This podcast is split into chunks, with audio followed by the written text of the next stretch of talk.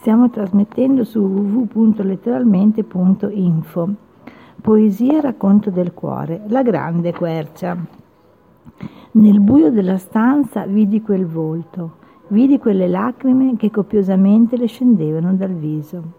Solo io la vidi e quello che si rivelò un triste presagio al momento non lo capii. Quell'uomo solido e forte come una roccia stava affondando le sue radici in un altro mondo. Fui circondata da persone perse da tempo nel vento. Rividi, rividi visi e figure remote nel tempo.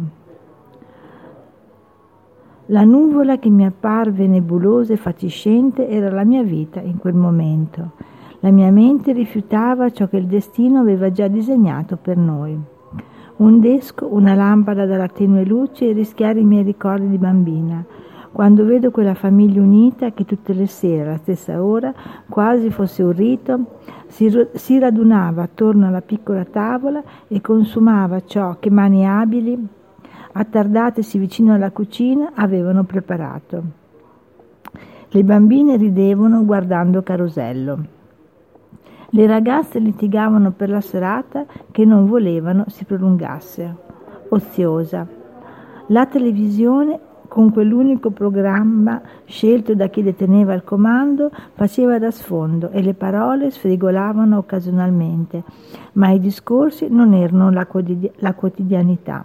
I soldi non mancavano, ma la mamma sempre doveva litigare per ottenere ogni giorno un poco di più. Il risparmio, la sua ossessione. D'estate un ghiacciolo, una bicicletta che doveva servire per due, un paio di calze per la moglie una volta al mese. Allora ho lottato con rabbia, con accanimento contro chi ritenevano i figli oggetti di desiderio e i divieti si moltiplicavano per rimanere al riparo da inquietudini e patimenti. Il nostro rifugio era la casa, lì tutto era tranquillo, ordinato, non si doveva avere paura di niente se non dei rimproveri e dei castighi. Ora che i tuoi rancori si sono placati e tu riposi in pace, ripenso con nostalgia a quelli che un tempo ritenevo difetti, che come ostacoli insormontabili sbarravano il cammino a un incontro tra due mondi. La tua famiglia è sempre stato il tuo unico pensiero e ora i tuoi risparmi servono a colmare un abisso dove c'è spazio solo per il vuoto e il tempo che vi scorre lento. I nostri sacrifici erano anche i tuoi.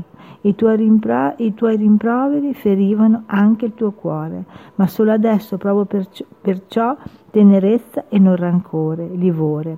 Riesco a rimanere obiettiva e quando metto sulla bilancia ciò che tu eri, peso le tue qualità, ma anche i tuoi difetti.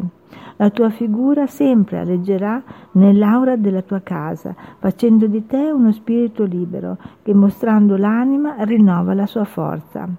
Sempre accompagnerai i nostri pensieri e la mano che ci tenderai sarà sostenuta da un coraggio nuovo, da una rinnovata energia. La stanchezza che ha accompagnato gli ultimi anni della tua vita è stata spazzata via per far posto a un sorriso di chi guarda il mondo da lassù. Tu, tutto sembra bello, allegro e la vita colora.